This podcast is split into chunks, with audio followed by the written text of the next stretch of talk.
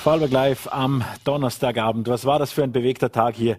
Das Vorarlberger Internet unter Angriff. Wir hatten Cyberangriffe den ganzen Tag zu verteidigen, aber frisch und munter hier um 17 Uhr bei Vorarlberg Live. Wir unterhalten uns zu diesen Cyberangriffen mit FH-Professorin Regine Katkien, äh, was so eine DDoS-Attacke in Wirklichkeit ist, äh, wie man ihr Herr wird.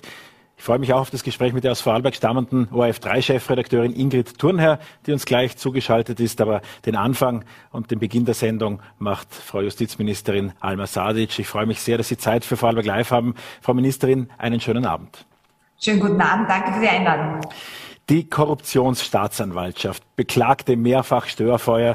Äh, zuletzt Matthias Burkhardt im Ibiza-U-Ausschuss äh, Dienstaufsichtsprüfung wegen der Ermittlungen der WKSDA gegen den Bundeskanzler Sebastian Kurz. Mittlerweile ist das, diese Prüfung ja eingestellt. Aber wie ist das mit dem politischen Einfluss auf Ermittlungen? Äh, Wird es genug sein, Personaländerungen vorzunehmen und den Bundesstaatsanwalt zu installieren? Also in erster Linie möchte ich betonen, dass ich ähm, letztes Jahr um die Zeit ähm, einen wichtigen Schritt gesetzt habe. Ich habe nämlich äh, die große Strafrechtssektion geteilt in zwei Sektionen. Eine, die für die Staatsanwaltschaft und die Fachaufsicht zuständig ist und eine, die für die Logistik zuständig ist. Und äh, mit der neuen Sektionschefin, die für die Strafverfahren zuständig ist, ähm, ist eine sehr kompetente Frau an der Spitze ähm, der, der, der Staatsanwaltschaften, die sich alles sehr genau anschaut und dort, wo notwendig ist, auch korrigierend eingreift. Das heißt, wir haben bei der Staatsanwaltschaft ein dreistufiges System ähm, und im Falle dieser Dienstaufsichtprüfung, wie Sie gesagt haben, hat ähm, die Sektionschefin sehr rasch festgestellt, dass äh, es hier keine äh, Dienstaufsichtsbeschwerde ähm, braucht und äh, daher ist diese auch vom Tisch. Also insofern ähm, darf man nie vergessen, dass es hier auch diese drei Stufen gibt. Es gibt die Aufsicht über die Aufsicht und ähm, ich als Justizministerin nehme meine Verantwortung auch sehr ernst, nämlich die Rahmenbedingungen dafür zu schaffen, dass die Staatsanwaltschaft unabhängig arbeitet ähm, und dass es keinen Einfluss von irgendeiner politischen Seite gibt. Also für mich ist die unabhängige Ermittlungsarbeit der Staatsanwaltschaft ein ganz wesentlicher und zentraler Faktor. Heute startete ja auch die Arbeitsgruppe beziehungsweise ja die, die Plan konkreten Planungen für den Bundesstaatsanwalt. Äh, könnte dieser Bundesstaatsanwalt, diese Bundesstaatsanwältin zu mächtig werden, weil doch sehr viel dort zusammenläuft? Wie wird diese Funktion ausgestaltet werden? Also wir haben heute, Sie haben es richtig gesagt, wir haben heute diese Arbeitsgruppe gestartet. Ähm, es waren alle wichtigen Vertreter der Justiz anwesend und, und wir beschäftigen uns in dieser Arbeitsgruppe genau mit dieser Frage ähm, nämlich erstens, wie wird die Person bestellt, zweitens, wie lange soll sie bestellt werden und drittens, und das ist das Wichtigste, wie wird die Person kontrolliert? Welche parlamentarischen Kontrollen gibt es? Welche rechtsstaatlichen Kontrollmechanismen gibt es? Ähm, denn jedes System lebt von Checks and Balances. Jeder muss äh, sich einer Kontrolle stellen. Ähm, und daher wird das auch in dieser Arbeitsgruppe, es ist ein zentrales Thema, das in dieser Arbeitsgruppe auch besprochen wird. Auf Ihre rhetorischen Fragen, Frau Ministerin, möchte ich ganz kurz eingehen, nämlich auf die erste. Wer bestellt denn den Bundesstaatsanwalt? Ziel dieser Reform ist, und deswegen ist auch das, was Sie gesagt haben, wie, wer bestellt denn diesen Staatsanwalt so wichtig? Denn Ziel muss es sein, dass die Person, die an der Spitze der Weisungs, die an der Weisungsspitze der Staatsanwaltschaft steht, dass die Person kein Politiker ist und keine Politikerin, dass sie unabhängig arbeitet und dass eben die Weisungsspitze entpolitisiert wird. Ähm, und die Frage der Bestellung ist deswegen so zentral, denn da daran wird sich auch richten, ob die Person tatsächlich unabhängig ist oder nicht. Und da möchte ich auch nicht vorgreifen und habe und werde auch die Arbeitsgruppe daher arbeiten lassen und die Expertinnen und Experten, denn diese Experten sollen einen Prozess sich überlegen, wie die Bestellung aussehen kann, damit ähm, es zu keiner Einflussnahme oder keiner politischen Einflussnahme beim, beim Bestellvorgang kommt. Der ehemalige Rechnungshofpräsident Franz Fiedler hat ja durchaus Sympathie bekundet, dass ein solcher Chefankläger vom Parlament bestellt werden könnte. Hätten Sie dafür auch Sympathien?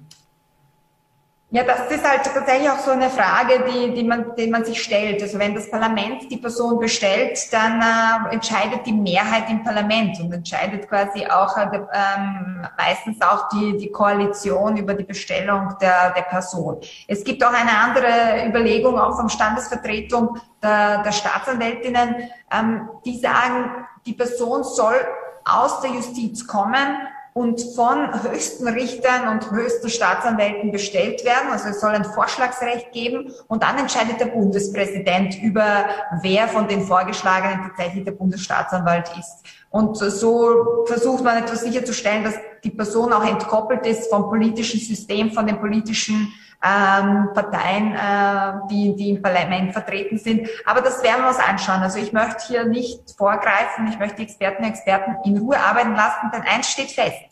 Es ist eine grundlegende Reform des Justizsystems und diese grundlegende Reform muss besser sein als das, was wir jetzt haben, dann, sonst könnte man uns die Übung sparen.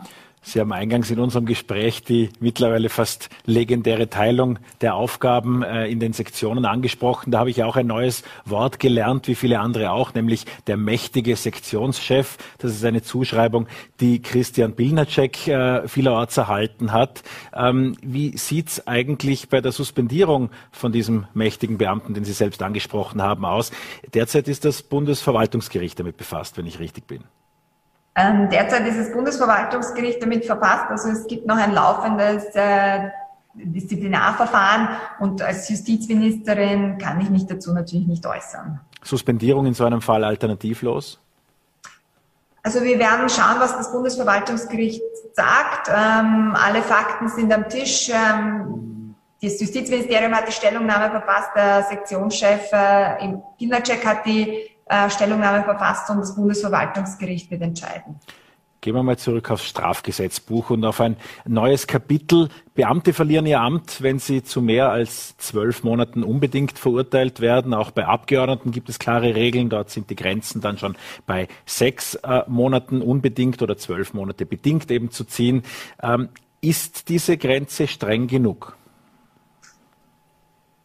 Ähm, also das, die Grenze hat sich bis jetzt äh, bewährt und, ähm, und das, das ist nicht in Planung, dass sich da gesetzlich was ändert weil ja diese Vergleiche auch hergezogen werden derzeit äh, für die Frage, inwieweit der Bundeskanzler Sebastian Kurz äh, bei einer Anklage zu einem Rücktritt gezwungen oder der Rücktritt empfohlen wäre.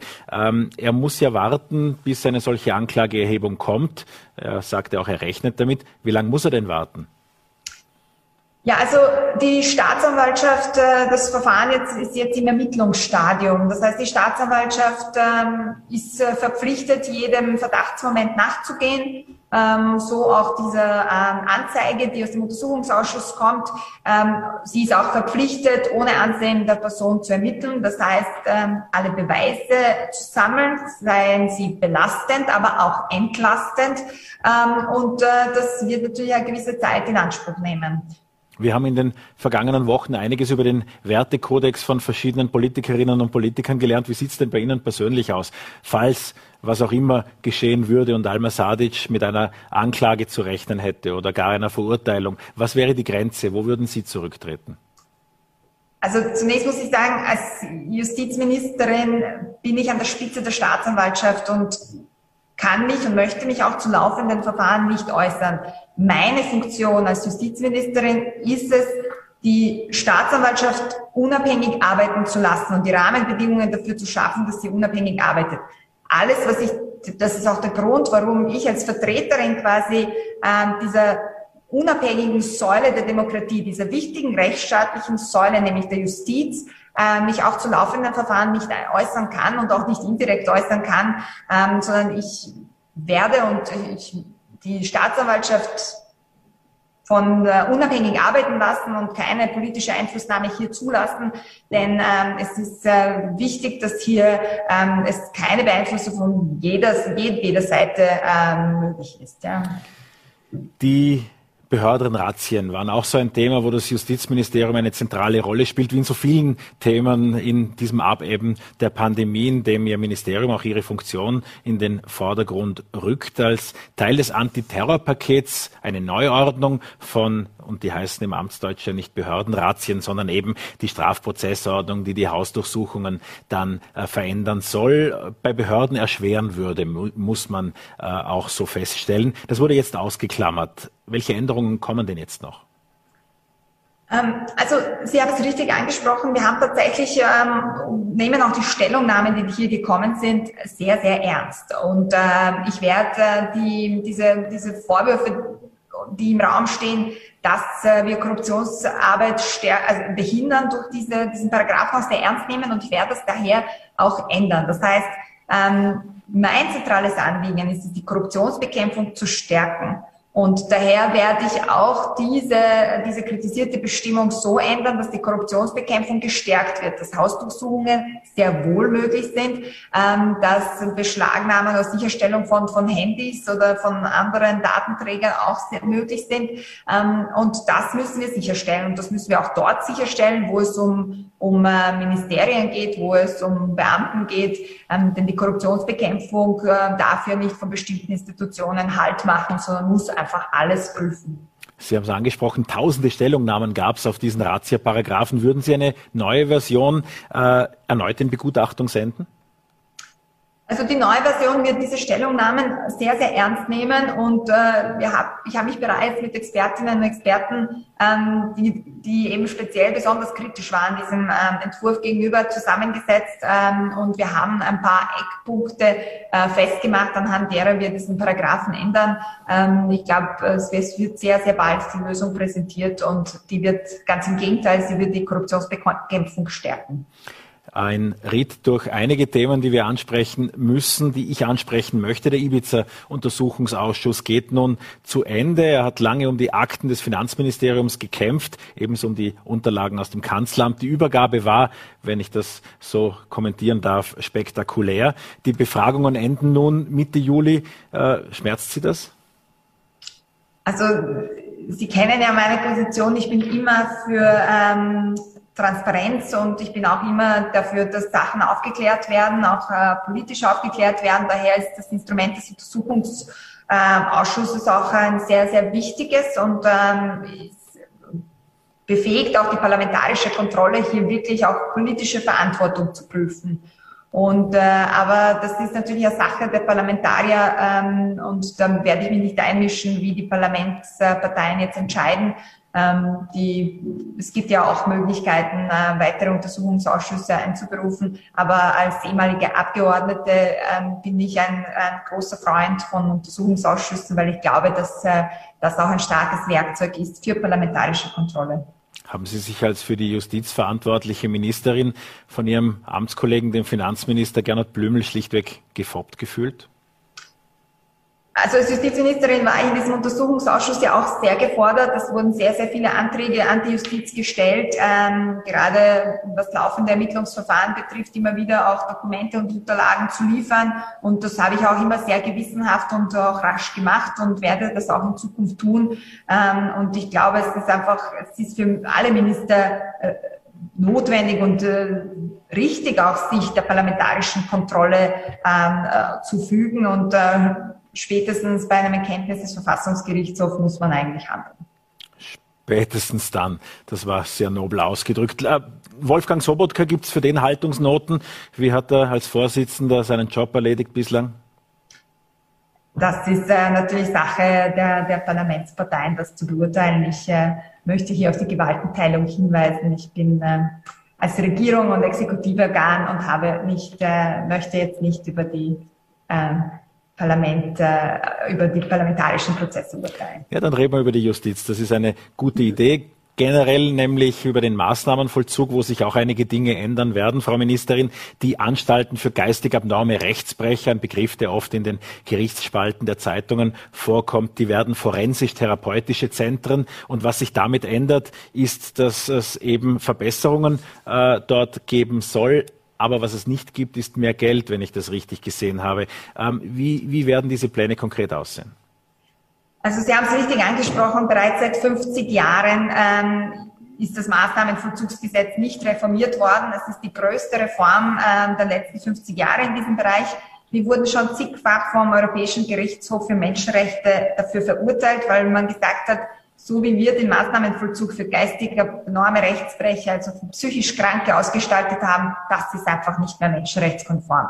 Und deswegen hat es eine Reform gebraucht. Sie wird seit zehn Jahren massiv gefordert ähm, und jetzt setzt, setzt sich das auch um. Und ja, es gibt doch mehr Geld dafür. Ähm, wir haben jetzt mit 75 Millionen Euro, das wir im letzten Ministerrat beschlossen haben, äh, werde ich die Justizanstalt Göllersdorf in ein zweites forensisch-therapeutisches Zentrum umbauen. Und das deswegen so wichtig, weil psychisch kranke Menschen nicht einfach weggesperrt werden sollen, sondern sie sollen auch therapiert werden. Es ist hier ganz wichtig, auf Therapie zu setzen, ganz wichtig, auf Betreuung zu setzen und äh, vielleicht diesen Menschen irgendwann einmal eine Perspektive zu geben, doch äh, wieder Fuß fassen zu können. Und ähm, dieser dieser Forderung der, der Menschenrechte, der, der Europäische Gerichtshof für Menschenrechte, aber auch der Experten und Experten äh, bin ich nachgekommen und habe jetzt endlich diese Reform auf den Weg gebracht. Die wird lange gefordert ähm, und ich freue mich wirklich, dass wir diesen Schritt endlich gehen, weil ähm, und das Ganze wieder menschenrechtskonformer gestalten. Die Zahl der Unterbringungen hat sich in den vergangenen 20 Jahren mehr als verdoppelt. Ähm, viele Fälle, die jetzt ja auch noch äh, überprüft werden. Ähm, mit wie vielen Entlastungen rechnen Sie im kommenden Jahr und äh, bis wann werden alle Überprüfungen abgeschlossen sein? Also das ist tatsächlich eine Sache des Gerichts, weil de, die, die, es sind dann die Gerichte quasi gefordert zu überprüfen, und zwar einmal im Jahr zu überprüfen, ob die Gefährlichkeit noch gegeben ist. Denn an oberster Stelle steht natürlich die Sicherheit unserer Gesellschaft im Vordergrund. Denn äh, es muss überprüft werden, ist die Person für die Sicherheit der Gesellschaft oder für die Gesellschaft noch gefährlich oder ist sie das nicht? Und das ist ähm, etwas, was die Gerichte in den, ähm, jedes Jahr vornehmen werden müssen. Und der, ähm, die Gerichte werden auch äh, entsprechend entscheiden, ist die Person gefährlich oder braucht oder muss sie noch weiterhin im Maßnahmenvollzug sein. Daher kann ich als Justizministerin schwer sagen, wie viele Personen entlassen werden, wie viele Personen es dann letzten Endes ähm, sein werden im Maßnahmenvollzug. Äh, mir ist nur wichtig, dass ähm, die Gerichte hier auf einer gewissen, auf einer Basis von guten Gutachten entscheiden können und äh, dass wir eine gute rechtskonforme Lösung haben. Frau Ministerin, zum Abschluss unseres Gespräches möchte ich Sie noch auf etwas ansprechen, was mich heute auch beim Lesen sehr bewegt hat in der Zeitung. Nämlich wir hatten eine Geschichte über das Flüchtlingslager Karatepe, Vorarlberger Hebamme dort, Julia Falkner, die für Ärzte ohne Grenzen dort tätig ist, berichtet von einem Mädchen beispielsweise, das nicht mehr spricht, sich nicht mehr bewegt. Das heißt bezeichnenderweise Resignationssyndrom als Diagnose und man möchte das auf so viele andere äh, Themen auch anwenden. 2500 Kinder leben dort im Lager, die Umgebung nach wie vor katastrophal, auch wenn das Thema immer wieder aus den Schlagzeilen fällt. Wie lange kann denn Österreich, wie lange kann denn die Bundesregierung hier tatsächlich noch zusehen? Also ich muss Ihnen ehrlich sagen, ich kann da nicht mehr länger zusehen. Mir, also mir kommen da immer die Tränen, die Berichte sind erschütternd. Es ist, ähm, es ist schrecklich, was dort passiert und das ist an der, an, bei uns in Europa. Ähm, und wir müssen dringend handeln und ich ähm, wir seitens der grünen Bundes, äh, also der, der grünen Ministerinnen und Minister versuchen alles dran zu setzen, auch auf europäischer Ebene hier Bewegung ähm, ins, reinzubringen, denn wirklich diese Bilder sind erschütternd. Es bricht, es bricht einem wirklich das Herz, wenn man sieht, ähm, wie, wie es diesen Kindern äh, dort geht. Und das spreche ich jetzt nicht als Justizministerin, sondern tatsächlich als Frau und Mutter. Es ist einfach schrecklich und wir müssen unserer äh, Verantwortung als Gesellschaft, als Europa gerecht werden und hier endlich was tun. Sie haben es angesprochen, es betrifft nicht nur die Kinder. Es äh, gibt auch dieses Beispiel, das Julia Falkner da schilderte, von äh, Frauen, die am Nachmittag nichts mehr trinken, kein Wasser mehr, weil sie sich nicht mehr trauen, wenn es dunkel wird, die Sanitäranlagen äh, zu besuchen, weil sie sich einfach fürchten, auf diese Dixie-Klos zu gehen. Wie Sie sagen, in Europa, äh, Sie versuchen ja das Gegenüber in solchen Verhandlungen, Besprechungen, regierungsinternen Diskussionen auch zu verstehen. Warum geht das mit der ÖVP nicht, da eine andere Lösung als das berühmte Decken nach Griechenland schicken äh, zu finden? Also wir versuchen es immer wieder äh, in Gesprächen und äh, in, in, einzelnen Verhandlungen. Ich, Sie können ähm, sicher sein, es, es, wird ein Thema bleiben und wir werden das immer wieder ähm, zum Thema machen. Und ich finde auch, äh, ich werde auch jetzt, wo, ähm, wo jetzt Reisen wieder möglich sind, äh, auch auf europäischer Ebene versuchen, hier Bewegung ins Spiel zu bringen. Frau Ministerin, vielen Dank für dieses menschliche Statement zum Abschluss unseres Gesprächs und dass Sie die Zeit hatten äh, für Vorarlberg Live. Vielen Dank, danke für die Einladung. Neue Nachrichtensender sprießen geradezu aus dem Boden. Mit Puls 24 zuletzt und vielen anderen Bewerbern am Markt hat das öffentlich-rechtliche Fernsehen da durchaus auch um seine Position zu kämpfen. Es ist eine Vorarlbergerin, die mitten im ORF ihren eigenen Weg geht, neue Dinge aufbaut und seit einigen Jahren ORF 3 ideenreich weiterentwickelt. Sie wurde zigfach als beliebteste Moderatorin ausgezeichnet. Sie saß schon überall vom ZIP-2-Studio bis zu vielen anderen Punkten. Und ORF3-Chefredakteurin Ingrid Thurnherr müsste uns zugeschaltet sein, wenn das gleich mal funktioniert. Ansonsten deutet mir die Regie und die Ingrid Thurnherr wird mir das nicht verdenken, erzähle ich mehr zu ihrem Leben, denn in Bludens geboren ist sie als mit neun Jahren äh, nach Wien äh, entfleucht, äh, hat sich dann im ORF über die niederösterreichische Seite des ORFs herangearbeitet und derzeit, liebe Ingrid Thurnherr, scheint die Kamera irgendwohin abgestürzt zu sein. Äh, hören Sie uns? Ja, ich höre Sie, ich sehe Sie, aber offenbar in die andere Richtung scheint es nicht zu funktionieren. Na gut, dann äh, unterhalten wir uns inzwischen mal so. Es müsste links unten ein Kamerasymbol sein und wenn da äh, ein Stricherl durch ist, dann funktioniert es nicht. Ähm, wie schwierig ist es denn im etablierten öffentlich-rechtlichen Umfeld wie dem ORF was Neues zu machen? Naja, eigentlich gar nicht so schwierig gewesen, weil es äh, eine Zeit war, glaube ich, die ähm, geradezu prädestiniert war, um genau das zu tun, was wir jetzt tun, und zwar ähm, die Menschen mit Nachrichten zu versorgen. Und es gab ja eine, eine sehr große eine Nachfrage und einen sehr großen Bedarf nach aktuellen Informationen ständig und immer im äh, Zuge dieser ganzen Corona-Pandemie. Während wir sprechen, versuche ich im Übrigen, dass äh, die Kamera wieder zu, zu bewegen, sich mit mir zu verbinden. Das ist sehr ungewöhnlich, dass ich äh, keine Kamera zum äh, Laufen bringt. Das äh, bin ich gar nicht gewöhnt in meinem Job.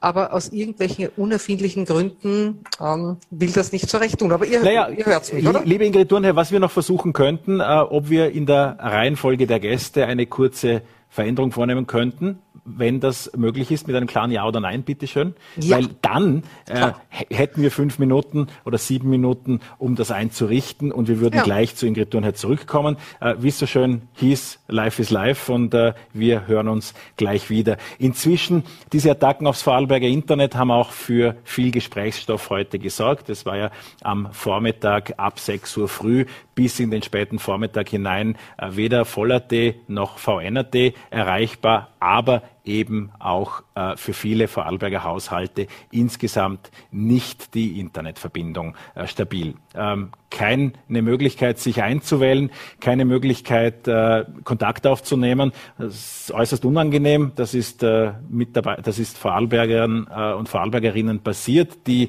eben über Voll Highspeed verbunden waren es hat auch andere Provider kurzzeitig betroffen. Und der Grund dafür war eine sogenannte Denial of Service äh, Attacke, eine Distributed Denial of Service Attacke, DDoS, wie unsere Techniker zwischenzeitlich dazu sagen. Ich freue mich sehr herzlich, dass wir eine Netzwerkexpertin, eine äh, Internet-Expertin aus Vorarlberg bei uns heute zugeschaltet haben. Und zwar FH-Professorin Regine Katgian. Ich freue mich sehr, dass Sie uns zugeschaltet sind, dass Sie Zeit haben für uns. Ganz grundsätzlich gefragt, wenn wir jetzt eine Einführungsvorlesung an der FH besuchen zu Netzwerktechnik, was ist denn eine DDoS-Attacke? Ja, zunächst einmal einen schönen guten Abend. Freut mich auch, dass ich bei Ihnen sein darf.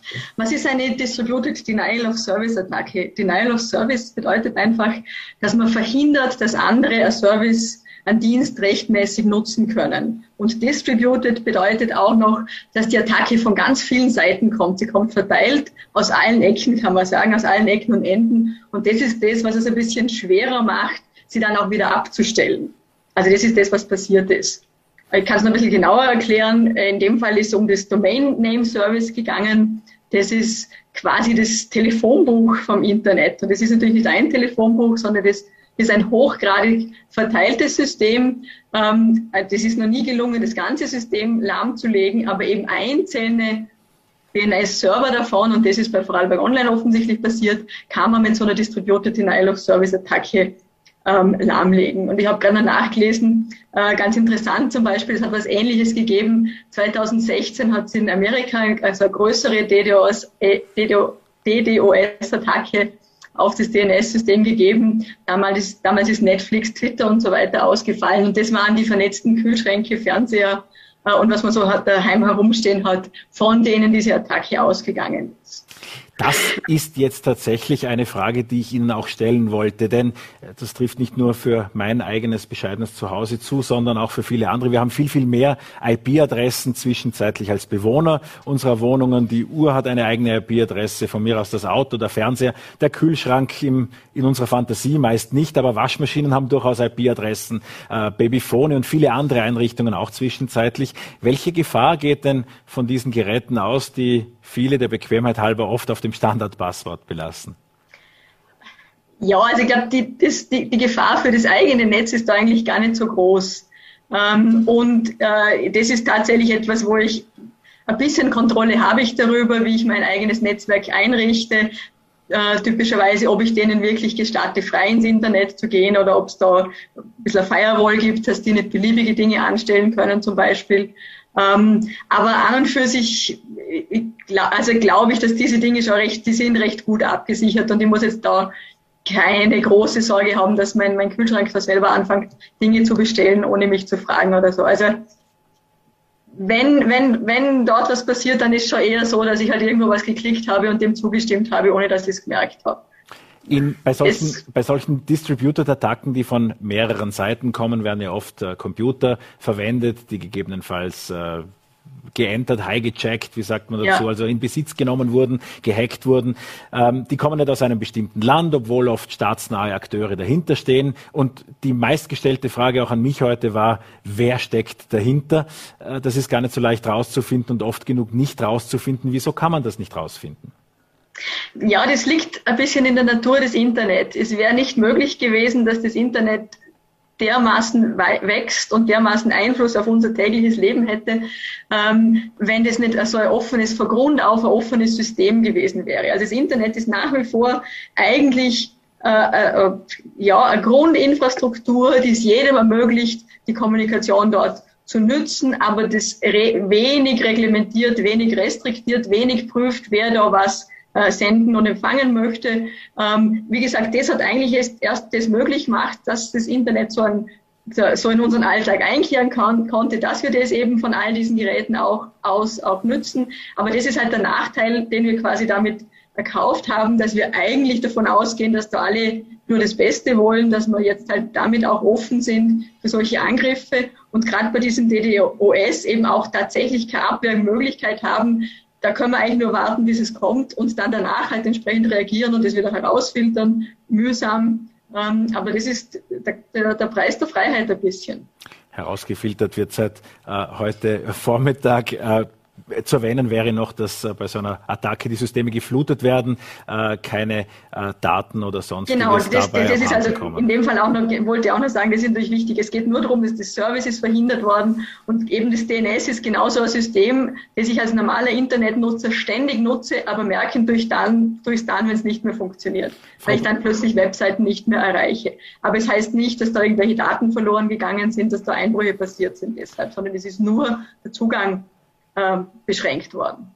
Unabhängig jetzt von diesen Attacken, äh, wenn wir schon eine Spezialistin heute Abend bei uns haben, wie halten Sie es denn persönlich mit der IT-Sicherheit und was würden Sie den Vorarlbergerinnen und Vorarlbergern anraten? Man hört sehr viel von, äh, mach nicht ein Passwort zu 1, 2, 3, 4, 5, 6, das habe ich zwischenzeitlich auch begriffen, äh, und der sogenannten Zwei-Faktor-Authentifizierung. Ähm, was sind Sicherheitsvorkehrungen, die Sie nicht missen würden?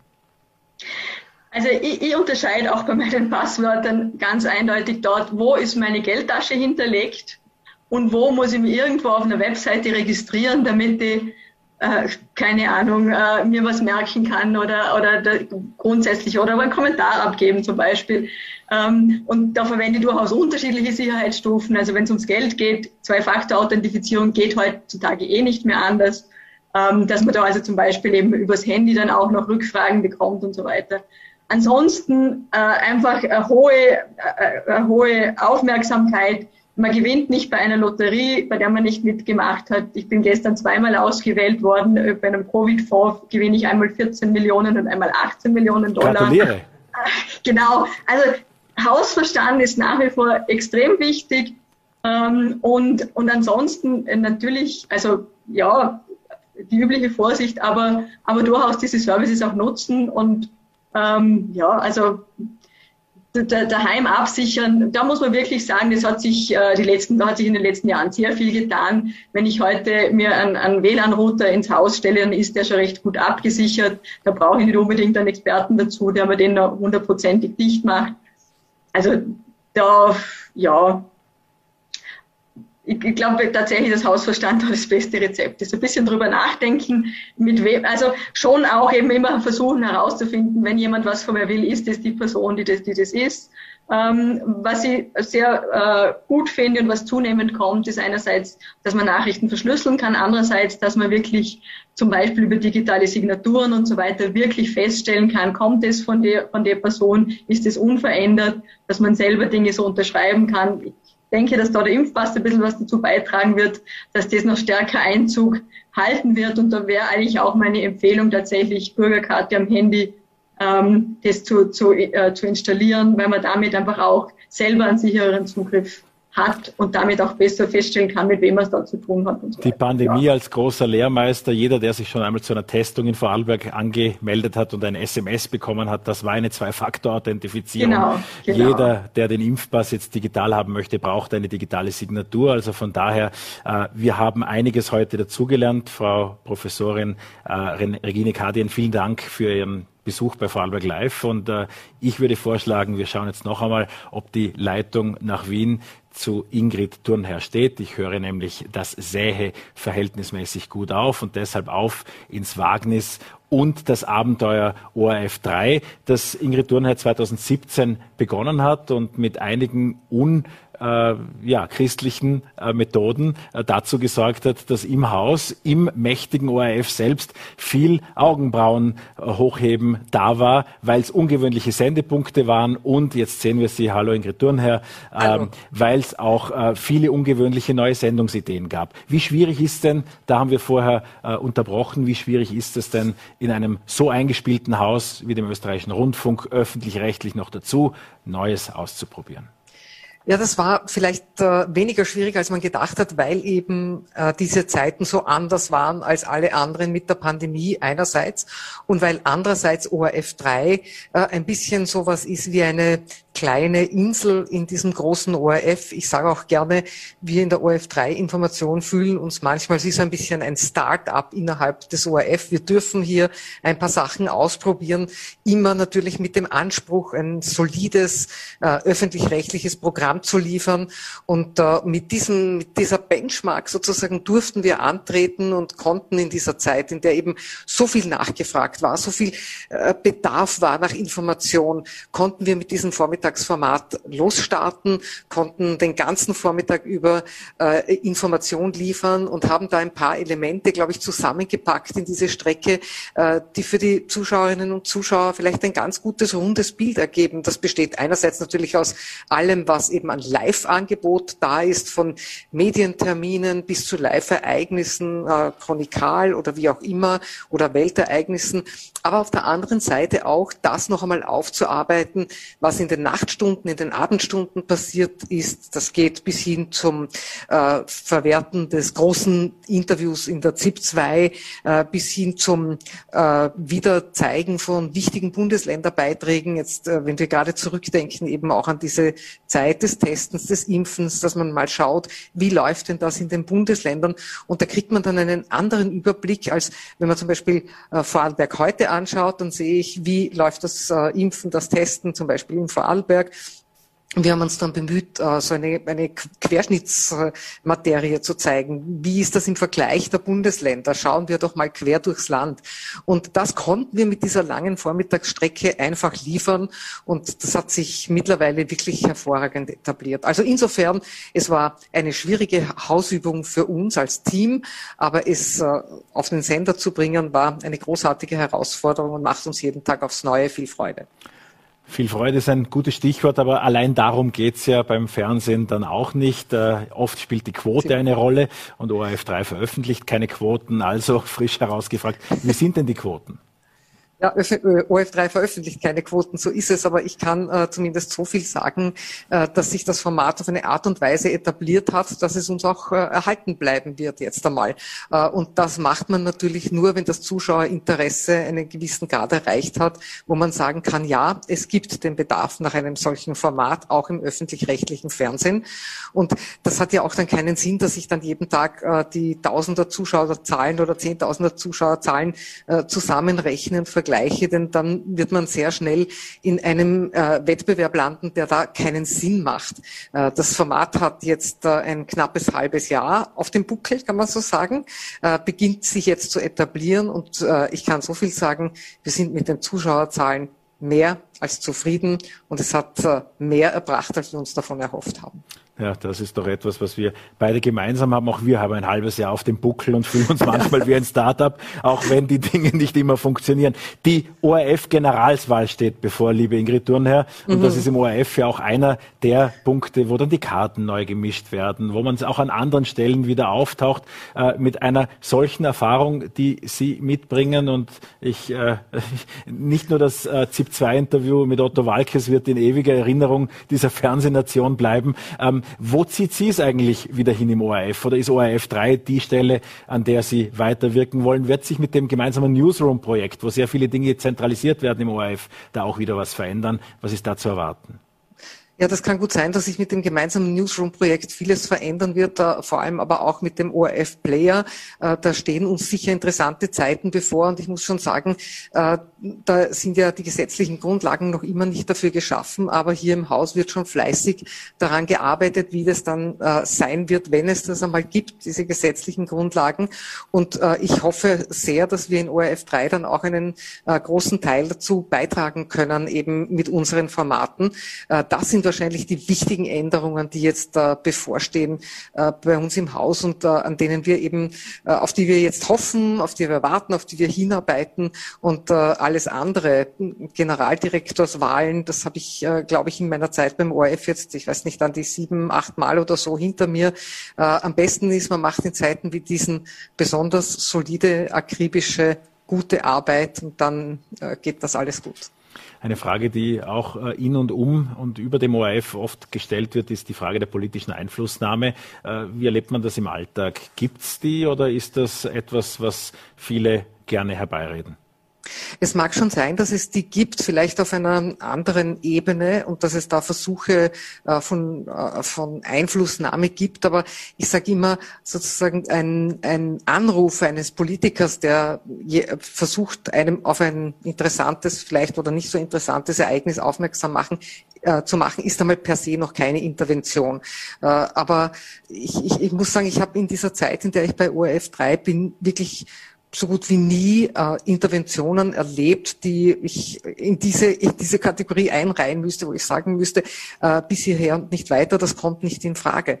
Äh, und insofern ist das natürlich auch ein, ein Feld, in dem man so wunderbar frei arbeiten kann und in dem man so wunderbar äh, seine Ideen entfalten kann, dass ich mir eigentlich schwer vorstellen kann, äh, was anderes zu machen, gerade im Moment. Mit neun Jahren, so steht das jedenfalls im Lebenslauf, dann äh, gen Osten gezogen aus Vorarlberg. Ja. Äh, etwas früher, als das der Durchschnittsteenager dann tut. Ähm, was für eine Rolle spielt Vorarlberg heute äh, und äh, wie oft zieht sie es noch ins Ländle? Ja, seit äh, meine letzten, also meine Großmütter verstorben sind, äh, in, die noch in Vorarlberg gelebt haben, leider nicht mehr so oft wie früher. Aber was mir jedenfalls geblieben ist, ist äh, der Dialekt. Das hört man jetzt vielleicht gerade nicht so, aber wenn ich mit meinen Eltern und Geschwistern spreche, spreche ich nur im Dialekt und ich spreche nur mit ihnen im Dialekt. Das ist sozusagen mein Stück Vorarlberg, das ich mitgenommen habe nach Wien mit meinen äh, Geschwistern und Eltern und das uns ja durchs ganze Leben begleitet und das wird immer so bleiben. Und es gibt das ganz feste Vorhaben, auf jeden Fall im heurigen Sommer wieder ins Ländle zu kommen. So, und dann noch zu dem heutigen Abend aktuell. Es geht ja gleich weiter in eine Produktion. Politik Live heißt es am Donnerstagabend immer bei ORF 3. Was gibt's da heute ab 21 Uhr vermute? Ab 21.05 Uhr sind wir wieder auf Sendung und heute stellen wir vielleicht zum letzten Mal eine ziemlich entscheidende Frage, wie ich finde, und zwar die Frage, ist Corona vorbei? Und die stellen wir jenen Expertinnen und Experten, die wir fast schon, muss ich sagen, lieb gewonnen haben über die letzten Monate hinweg, die uns begleitet haben durch diese unfassbare, nie dagewesene Zeit mit ihrer Expertise, mit ihrem Rat, mit ihren Erfahrungen. Es sind fünf von Ihnen heute bei uns zu Gast und wir werden Sie eben all das fragen, was uns jetzt ein bisschen auf dem Herzen liegt. Ist die Sache gegessen? Ist das Virus wirklich besiegt mit der Impfung? Äh, können wir bald die Masken von uns werfen und das alles vergessen? Oder schaut es anders aus und wird uns dieses Virus tatsächlich äh, über die Jahre begleiten und wir werden es nie wieder los. Ich hoffe ja ganz persönlich, obwohl hm, alle meine Gäste sehr sympathische Damen und Herren sind, dass sie in dieser Konstellation das letzte Mal auftreten müssen, um über Corona zu sprechen. Aber ob das so ist, das werden Sie uns heute Abend beantworten. Ich halte es auch so. Herren mit wirren Frisuren sehe ich im Spiegel und Hawaii, und Hawaii-Hemden brauche ich jetzt auch eine Zeit lang nicht mehr sehen. Ingrid Gunner, vielen, vielen Dank für diesen sympathischen Einblick in Ihren Arbeitsalltag. Ich sag vielen Dank und schöne Grüße ins Ländle. Ah ja, doch eine Dialektspende. Na schau. Ich sag vielen Dank, wünsche einen schönen Abend und äh, Ihnen allen vielen Dank fürs Dabeisein bei Vorarlberg Live an diesem Donnerstag. Wir sehen uns morgen wieder, 17 Uhr, versprochen. Danke fürs Dabeisein.